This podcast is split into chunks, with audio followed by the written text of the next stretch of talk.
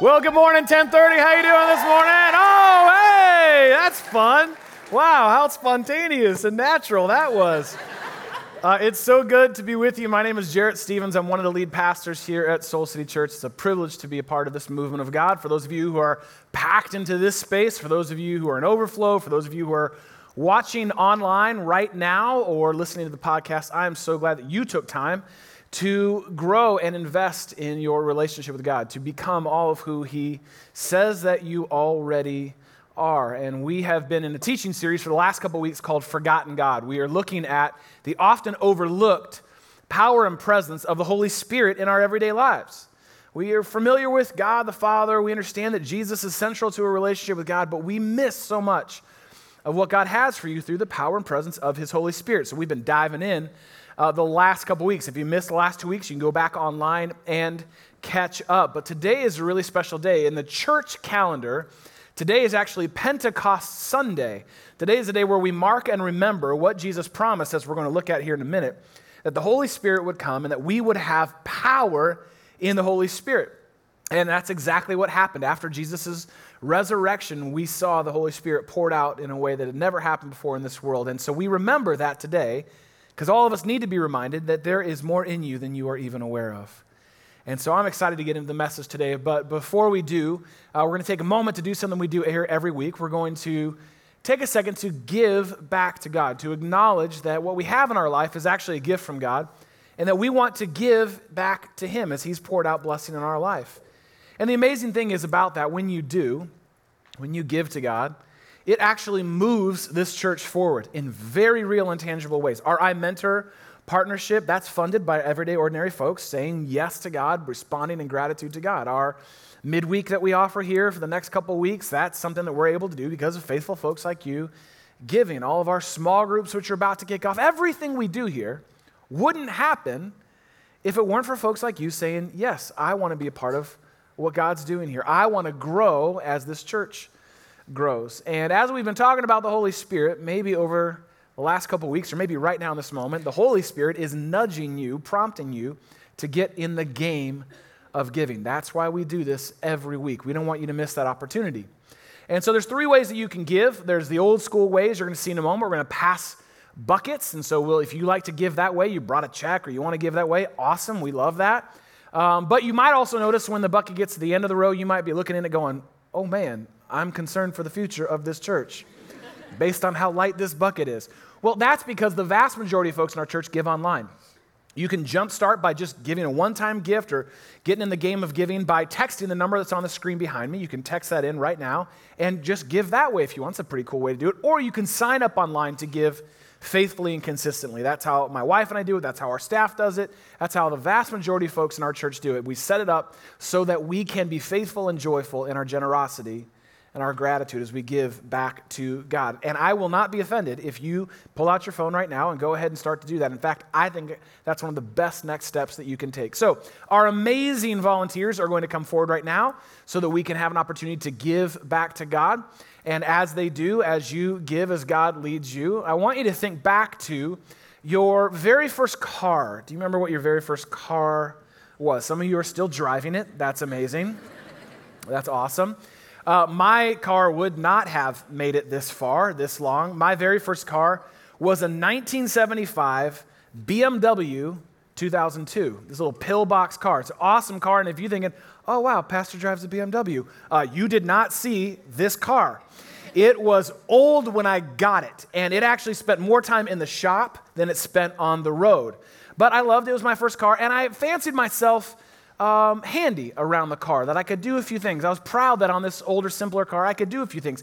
Raise your hand if you feel like you're kind of handy when it comes to cars. Go ahead and raise your hand. Yeah, that's a problem. I want you to look around. If any of our cars break down after church, we're all in trouble. No one knows how to work on cars anymore. And I'm not saying that I knew how to work on the car, I just knew how to do a few things around the car. One of them was to change the oil. And by changing the oil, what I mean is this car leaked oil so bad that I would regularly, every couple weeks, have to pour more new oil into the car, and then it would naturally just filter its way through the car and then out onto the road. And which is good news, actually, because if I ever got lost, I was really easy to find. Just follow the trail of oil, and you would find me there. Well, I don't know if you know this or not. Those of you who are handy around cars know this. You know that there's different types of motor oil, different weights of motor oil. You're nodding your head like you know that. Where were you when I was 17 years old? Because I wasn't paying attention one time when I was stocking up on my motor oil, and I bought the wrong kind. And I poured it into my car there at the gas station and got back on the road. And within 15, 20 minutes, I was driving on the freeway and I began to smell something like, that doesn't smell right. And then I began to see smoke coming through the vents in my car. And I thought, that doesn't look right. And then I noticed as I'm driving on the freeway, smoke starts to billow out from under the hood. And within a moment's time, I am engulfed in a Holy Spirit black cloud of smoke while I'm driving on the freeway. And I'm kind of new to driving, I'm new to this car, and I am freaking out. I don't know what to do. And so, as this cloud of smoke is just all around me, I kind of get my way over. I pull over because I was in the left lane. So, I pulled over to the side of the road there, and I got out of the car and I opened up the hood, and within a matter of moments, my engine was on fire. And I caused more damage to this already damaged car, and it spent more time in the shop. And I learned a very valuable lesson that day. Uh, one, I shouldn't be changing my own oil. But two, I learned something that is true actually of our own lives. And it's simply this that what is in you comes out of you. What's in you comes out of you. It does. It just, whatever is in you comes out of you. In that case, I put bad oil into my car, and guess what came out? Smoke and flame and fire. What's in you comes out of you. And you know this to be true that what you put into your life is what comes out of your life. Another way of saying it is this what fuels you forms you. Now, think about what fuels you right now in your life. You know this. So, those of you who like to work out, you know that if you eat poorly the day before or the day of a workout, you pay for it, don't you? Workout's a lot harder. You know, you just it's like sluggish. It's difficult. You know that what fuels you forms you, and what's in you comes out of you. Uh, you know that if the studies show that the media that we consume uh, eventually shapes how we see things and how we even act. The music that you listen to, the shows that you watch, the social media folks that you follow. Do you know that what you consume, you eventually conform to? Do you know that? It shapes you. What you put into you comes out of you. You know that if you aren't taking care of your body, you're not sleeping at least seven to eight hours a night, seven to eight hours a night, and you're getting through your day through coffee and energy drinks and you're running on adrenaline, you probably have already experienced, in fact, you may experience on a daily basis, your body crashing because there's nothing good in it to come out of it. We know this principle already to be true in our lives. What is in you comes out of you. So, why wouldn't, why wouldn't we think that it's any different with God? Why would we think that it's any different with God, that what's in us actually comes out of us. Why would we think that it's any different with the circumstances or the challenges that you may be facing in your life when you are pushed up against the wall, when you're backed up into a corner? You know, in those moments when life is pressing in, what's in you comes out of you, doesn't it? It's just true of our lives. It's true of our relationship with God. And as we're going to look at today, there is a promise of God. There's a promise to each and every one of us who is in a relationship with Him and it's the promise of his presence and his power. God has promised you a power greater than yourselves for your everyday life. And here's the deal the second you say yes to Jesus, that power is already fully in you. The question that we need to wrestle with and consider over the next few moments is will you live by the power that's been promised to you? Will you actually live your everyday, ordinary life by the power God has promised that He's already given you? So let's look for a second at what that power is really like. I want you to grab your Bible if you would, and I want you to open up to John chapter 14. Now, if you got your Bible with you, that's awesome. We'll make sure to mark you down for extra credit. If you have it on your phone and want to take notes that way, perfect. But if not, do you see it right under your seat or the seat in front of you? There should be one of these Soul City Bibles. Grab one of those and grab a pen. We're going to pay attention to a few passages today. You can open up to page 875 in the Soul City Bible. That will get you to John chapter 14. Page 875, John chapter 14. Now, this is shortly before uh, Jesus faced the cross, moments, in fact, before he would face the cross. These are some of the final words that he had to offer his followers right before the darkest hour of his life. And look at what he promises them and promises us in that moment. John 14, jump down to verse 12. John 14, 12 says this Very truly I tell you, now this is kind of a fancy Bible way of saying, listen up, pay attention. This is Jesus' way of saying, pay attention. You can count on what I'm about to say here. Very truly I tell you, whoever believes in me will do the works I have been doing, and they will do even greater things than these because I am going to the Father. Did you get that? Anyone who believes in me will actually be able to do the things that I've done. In fact, you will be able to do greater things than even I have done because I'm going to the Father and the Father is sending the Holy Spirit to be in you. Now, think about that for a second. Look at who is making this promise. It's Jesus. Y'all know Jesus. The one who walked on water, that Jesus. The one who actually healed people of their diseases, that Jesus. The one who made blind people see, the one who made crippled people walk. This is the Jesus who cast demons out of people, the Jesus who brought his friend Lazarus back from the grave. That same Jesus says that you will do even greater things than he did while he was on earth. That's a powerful promise. And I don't know if you've looked recently at Jesus' resume, but it's impressive. He did a lot more stuff than that. And I don't know if you've ever looked at his followers who were around him when he was making this promise. They were not impressive.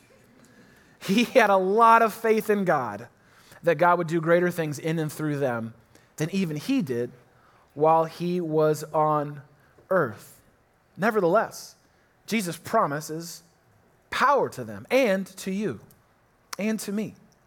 In fact, turn to Acts chapter 1, just a couple pages to the right. Turn to Acts chapter 1. It's on page 882 in the Soul City Bible. Acts chapter 1. We're going to see another promise that Jesus makes of the power of the presence of the Holy Spirit in our lives. Now, in Acts chapter 1, we are after the events of the cross where Jesus gave his life so that we could have relationship with God, where Jesus hung a vacancy sign on an empty tomb. This is right before Jesus ascends into heaven, right before he goes up to be with the Father like he said that he would. This is what he has to say to his followers in that moment. Acts chapter 1 verse 8.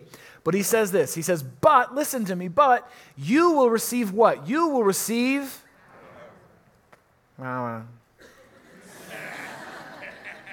Come on. You will receive. Okay, so let's try it again, like the word actually, I don't know, means something.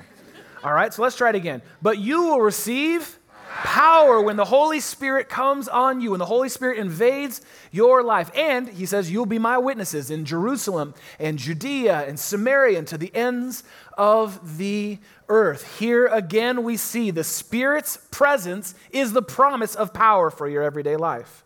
Jesus didn't say that you might have power, He didn't say that you could possibly have power if you're spiritual enough. Nope. In fact, it has nothing to do with you in that equation. It has very little to do. It has, in fact, nothing to do with you. There's nothing to prove to earn the Spirit's power, nothing to earn at all, in fact. It's just yours. It's given to you. By the authority of Jesus, the power of God is given to you when you say yes to Jesus. Now, it's interesting to pay attention to the original Greek word that's used there when y'all said, mah, mah. when you said power. The original uh, Greek word is a word dunamis, or dunamis is how we say. Everyone say dunamis. dunamis. Say dunamis. Dunamis. This word is used throughout the New Testament to describe this indwelling power, this power that is already there and works its way out. That word dunamis means power. In fact, it's where we get our English words dynamic and dynamite from.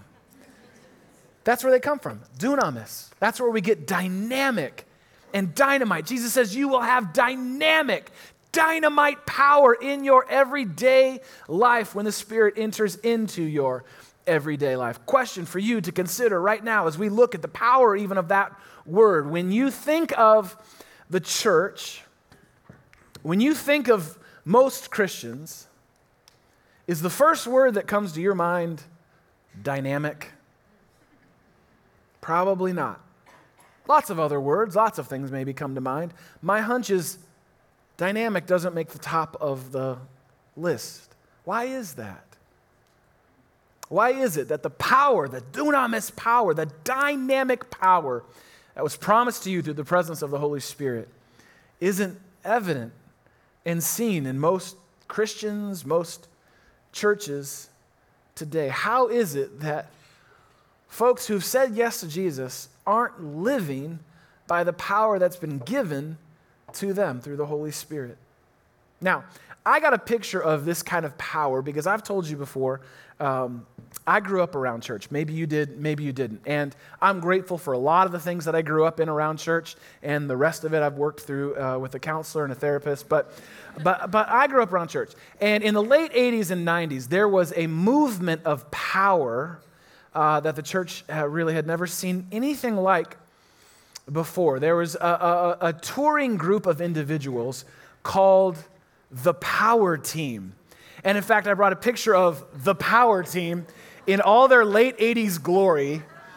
I don't know if those are skydiving suits. I'm not exactly sure what they're wearing, but these were muscle bound, mullet wearing dudes who toured the country and eventually toured the world, performing feats of strength to show you the power of God. And I saw them multiple times. Multiple times. And the power team would come to a church like this or to a Christian school gymnasium, because they came to both my church and my school. And they would do all these feats of strength. You know, they would get out there and they would break baseball bats over their knees. And they go, The power of God compels me. And they would break a bat like, Oh my God, it's like God breaks the pattern of sin in my life. And kids would start crying, and it was powerful. And and they would take this one, there was one guy in the power team I remember would take a frying pan and he would just bend it the whole time, just bend. That's an amazing thing to show God's power over, over kitchenware. Uh, I don't know exactly what, but the God's gonna. And so he would bend that and they would blow up hot water bottles, those big things, they'd blow them up until they popped in their face. And we were mesmerized by their power. One of the guys would tear a phone book. I don't know if you know what a phone book is, but we used to we used to print the internet, and so they would um, phone, and somehow, you know, it's like God tore the veil for Jesus. And there was always a hype guy that would be out on stage while the power team was doing all their feats of strength. And what he would say to get the crowd, you know, going is like, come on, help him, help him. And so we would just have to start clapping because that's a, I guess, a form of prayer in that moment. We would just start clapping and getting revved up, and he would tear the phone book in Jesus' name, and kids would come forward and give their lives to Jesus and confess all kinds of sin. It was a powerful thing to see the power team in their prime. True story, they're still going to this day. They've reformed and are touring all over the world. if you have the chance, please see the power team. Now, here is a problem uh, with the power team. Because um, again, all of these guys were hugely ripped individuals. Their muscles had muscles, all right? So these are huge individuals. And as powerful and cool as it is to see someone tear a phone book in half, and believe me, it's not easy. I can't even tear a Pottery Barn catalog in half. So it is not a small thing, okay? But the problem is, these were already strong individuals. These are already dudes that have spent their whole lives working out and then had given their lives to God. And it's a cool thing to see, but they were already powerful. What would have made the power team more powerful is if it was made up of members of the chess club. That would be amazing. Or if it was made up of soccer moms. That would be amazing. That would be dynamic to see people doing things that they simply could not do on their own. What makes the Holy Spirit's power dynamic in your life is that it enables you to do what you could not and cannot do on your own. This is what Paul means when he says in 2 Corinthians 12 9 that God's power is made perfect in your, anyone? Weakness. It's in your powerlessness that God's power is made perfect. When you can't, He can. That's dynamic. Jesus goes on to paint this picture to his followers, and eventually the thread is picked up by the Apostle Paul Several years later, the Apostle Paul, speaking to some of the first churches, says these words in Romans 8. Go ahead and turn to Romans chapter 8. It's on page 916 in the Soul City Bible. So just a little bit more to the right. This will be the last passage we stop at today. Jesus painted this picture of the promise of the power of the Holy Spirit. And then Paul picks up that thread in Romans chapter 8. And you can start in verse 9. Paul is painting a picture here of who we really are in Christ and reminding you of who you really are and who's really in you. Romans 8, verse 9 says this You, however, are not in the realm of the flesh, but are in the realm of the Spirit. If indeed the Spirit of God lives in you. In other words, you are on another level. You're not a part of, you don't get caught up in the things of this world. You're a part of a spiritual world if the Spirit of God lives in you. And he goes on to say this And if anyone does not have the Spirit of Christ, they do not belong to Christ. So, what Paul is doing there is he's using the negative to prove the positive. In other words, you cannot be in relationship with Jesus and not have the Holy Spirit in you. Now, you may not be aware of the Spirit's presence in your life. You may not access the Spirit's power in you, but that doesn't mean that it's not available to you. You simply cannot be in relationship with God and not have the full power and presence of the Holy Spirit available to you. Verse 10 But if Christ is in you, then even though your body is subject or open to death because of sin, because we lived in a world marked and marred by sin, broken by sin, even if you are subject to death, the Spirit gives life because of righteousness. The Spirit gives something else, something other, even when you are physically suffering. In other words, you can suffer physically while simultaneously thriving spiritually. Think about that for a second. You can suffer physically while at the same time thriving spiritually. Have you ever met anyone like that? You ever met anyone who is facing difficult circumstance or season in their life, a diagnosis that they weren't expecting, and yet somehow, in the face of even death itself, they have more joy? You ever met anyone like that? They have a peace that you can't even muster up on your own, and you're not even facing what they're facing. They have a hope in them. You ever come across someone like that? You look, scratch your head and go, I don't understand. Look at what's going on in your world. There is something more in them, it's dynamic, isn't it?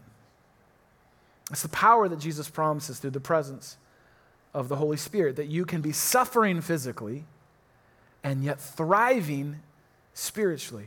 And Paul goes on with this, verse 11. And if the Spirit of Him, now get this, if the Spirit of Him who raised Jesus from the dead is living in you, He who raised Christ from the dead will also give life to your mortal bodies because of his spirit who lives in you. Let's break that down for a second. Do you see what Paul is saying here? He's saying that the same power that raised Jesus from the dead, the same power that defeated sin and death, is the same power that's actually in you. It's not a modified version.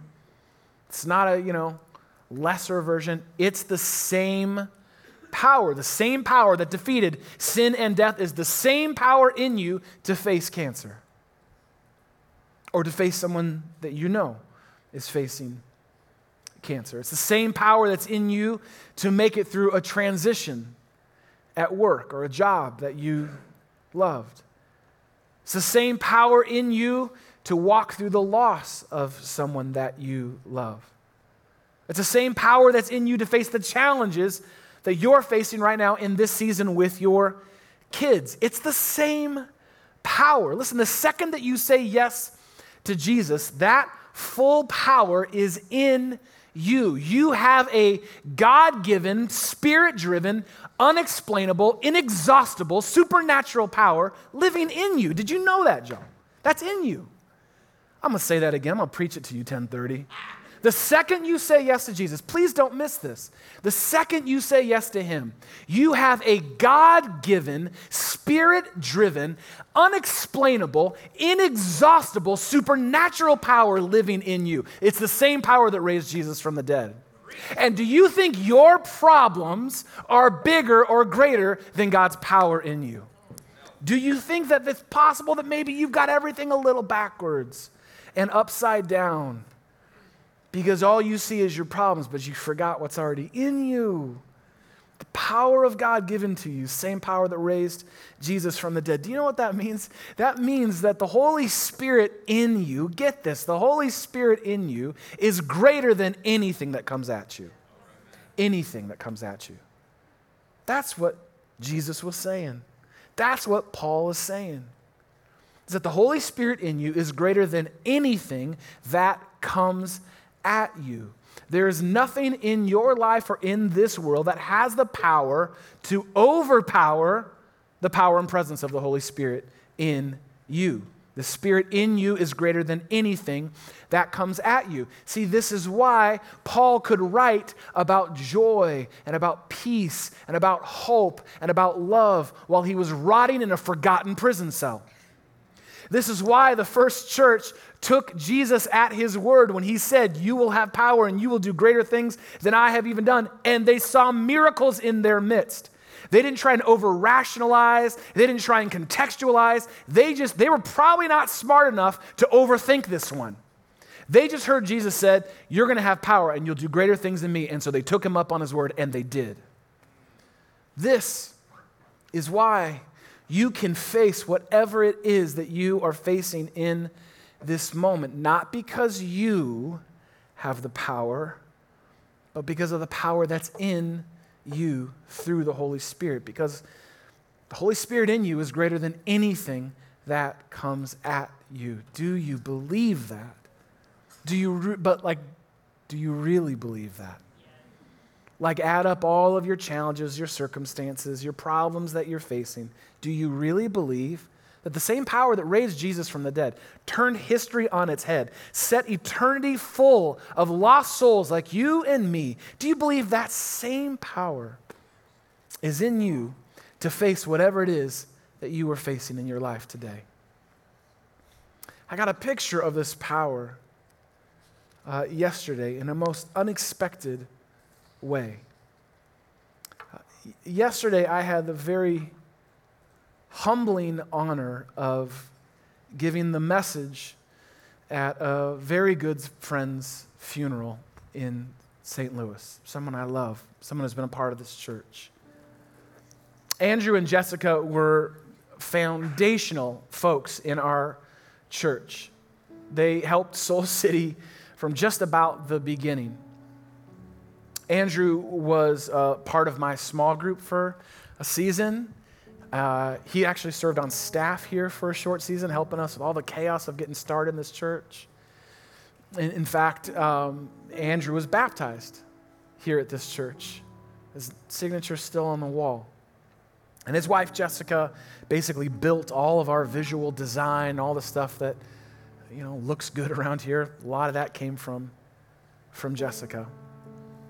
And about a year ago, uh, they decided a very hard decision for them to leave, but felt prompted by God to leave Chicago, which they love, and they moved down to St. Louis to be near Jessica's sister, who's fighting cancer right now.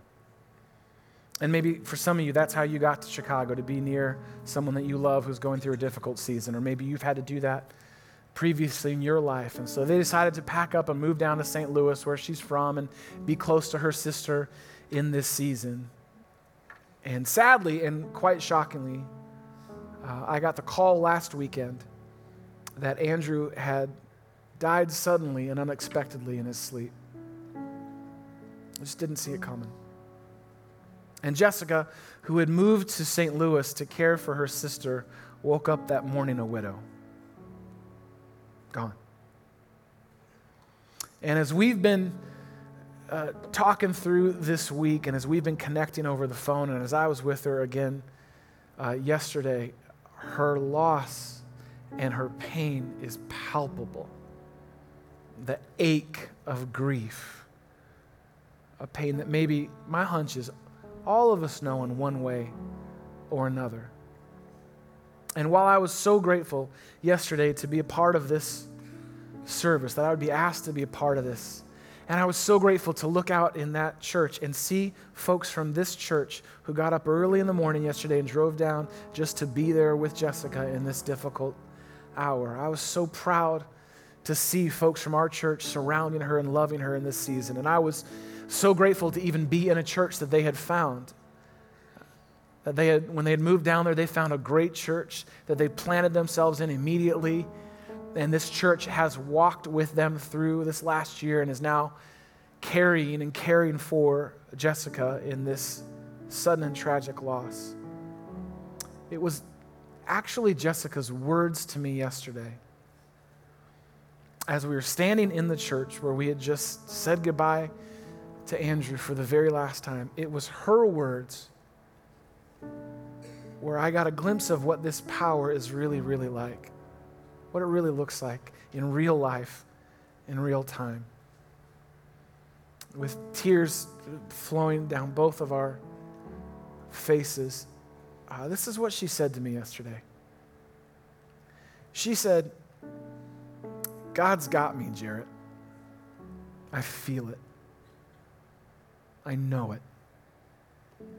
She said, I'm in shock. I feel overwhelmed, but I know that God is with me and that He will see me through this. Where does that come from?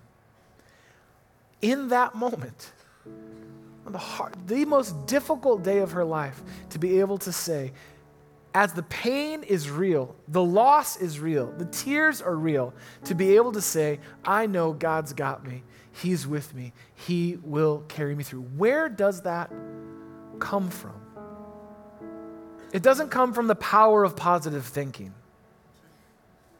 There's just not enough of that to face loss and grief like that. It doesn't come from Christianese, the way that some Christians like to wrap a pretty bow on difficult things. Can't come from that. This is a dynamic power of the presence of the Holy Spirit in her life. It's a power that's actually greater than the grave. A power that she could not muster on her own. It is a God given, spirit driven, unexplainable, inexhaustible, supernatural power that finds you and holds you and carries you even at your worst and at your lowest and when you have no power. Because what's in you always comes out of you. And the promise that Jesus gave is that there is a power in the presence of the Holy Spirit in your everyday life. Power, dynamic power in you. It's the power in your life to see breakthroughs happen in your life. Did you know that that's possible? It's not because of your sheer will. It's because of the power and presence of the Holy Spirit that you can see breakthroughs in your life, and it's the power to help you just make it through another day. It's the power to overcome addictions, the power to overcome patterns and habits in your life. And it's the power that holds you when you feel undone and spent and there's nothing left. It's the power to see healing happen in your life. And we have seen that in this church. It's the power to see healing happen, and it's the power to walk you through grieving. It's the power within you to actually move mountains, to make mountains move, and it's the power within you to walk through the valleys that you may be facing and walking through right now. It's the same power. It's the same power that raised Jesus from the dead. It lives in you.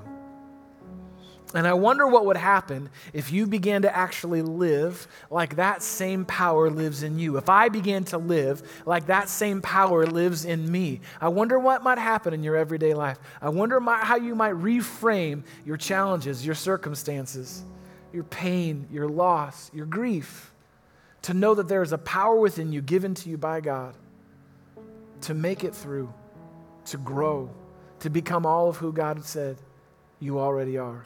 I wonder what might happen in this church if we began to actually live with this kind of power, if we began to live with a supernatural expectancy where we expected God to move in and through our lives and in and through this church. I wonder what might actually begin to happen in this city if enough folks began to say, No, I believe that God has given me a power within me. And when I look at the city, I don't just shake my head and go, What a mess. I go, What an opportunity for a miracle and a movement of God to happen happen in this city because I believe that there's a power within me. God said anything's possible, all things are possible.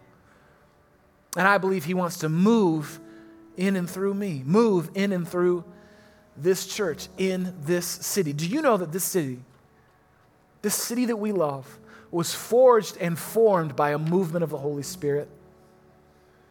That there was a outpouring of the Holy Spirit, people saying yes to God and living out of the power of their lives. Some 160 years ago, it happened, and it shaped the identity and it shaped the trajectory of this city. Do you believe that God wants to do something like that again in our city? Or do you want to just kind of shrug your shoulders and play church? You're going to get some, you know, principles for your life, and oh, that's good, that helps. And, or do you want to see God move? Do you want to see God change dynamics? Do you want to see God break down walls in our city? I do. We do. And I believe that He actually wants to and can do it again. And it happens through everyday, ordinary folks like you and me, living out of the power, leaning into the power that He said is actually already in us. And so here's what I want us to do to practice the power that's actually already in you. Anyone who said yes to God is in a relationship with God, that same power is in you. Here's how we want to practice it. For the last couple weeks, we've been playing around with prayer. Uh, we started by praying to the Holy Spirit and just naming the Holy Spirit when we pray. Last week, we talked about praying out loud. What happens when you just pray out loud and let yourself hear what's on your heart? Here's the challenge. Here's the homework for this week. I want you, whatever it is that you're praying for, Here's what I want to encourage you to do. Here's what I want to challenge you based on what we've heard from God's word today. I want you to pray a little bit bigger. I want you to pray a little bit bigger. I want you to pray with a little bit more power and expectancy, not dependency on yourself, but reliance on the Holy Spirit, which is already in you. Whatever it is that you're praying for. And maybe just right now, it's a good moment to pause and go, What is it that I do pray for? I mean, I pray for meals. I pray for parking spots. Maybe I could pray for some bigger things in my life.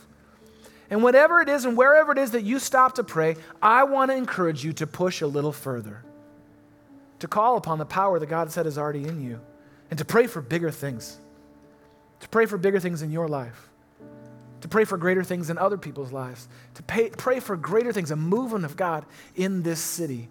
Would you join me in praying a little bit bigger this week? I want to give us the opportunity to do that, in fact, right now. I want to ask you to stand up, and we're going to, we're going to pray right now. And however it is that you want to take a posture of prayer, whatever it is you need to remind yourself to pray a little bit bigger. For some folks, maybe it'll be opening up your hands. You go, yeah, God, I want to, I want to, I want to be open and aware of that power in my life. Some folks like to raise a hand. They just want to testify that that power is already here. So maybe you want to raise a hand. You want to open your hands. Whatever the posture is that you want to take, will you join me in praying in the power and the presence of the Holy Spirit right now that He would move in our lives and in our church and the city? If so, can I get an amen? Amen. Let's pray together right now. Holy Spirit, we come to you because you said we could. You are the one who actually lives inside of us, and you are inviting us into greater things. Greater things, God, that were already promised to us through Jesus. And so, Holy Spirit, I pray you would make us more aware of your power and presence in our lives, that you have not held anything back from us. So, help us to not hold back from you. God, forgive us for small prayers. God, forgive us for thinking small about you. You, God, are on the move and you invite us to join up and join in with you. And so, God, I pray for our folks in this church who are a little bit older. God, I pray for the older Christians in our church. God, would you give them fresh vision right now? God, would you awaken in their heart that first love that they have for you? And God, I pray for the younger folks in our church, new to their faith. Would you give them dreams, God, to pray for what their life might be like with you? And God, I pray for an outpouring of the Holy Spirit, God in our lives and in our church. God, we pray that the city would change because we're here and we believe that you are in us. God, we don't want to play church. We don't want to get dressed up for nothing. We want to see a movement of God in our lives. And so, Holy Spirit, move in and through us, we pray, in your presence, in your power, in your name. Amen.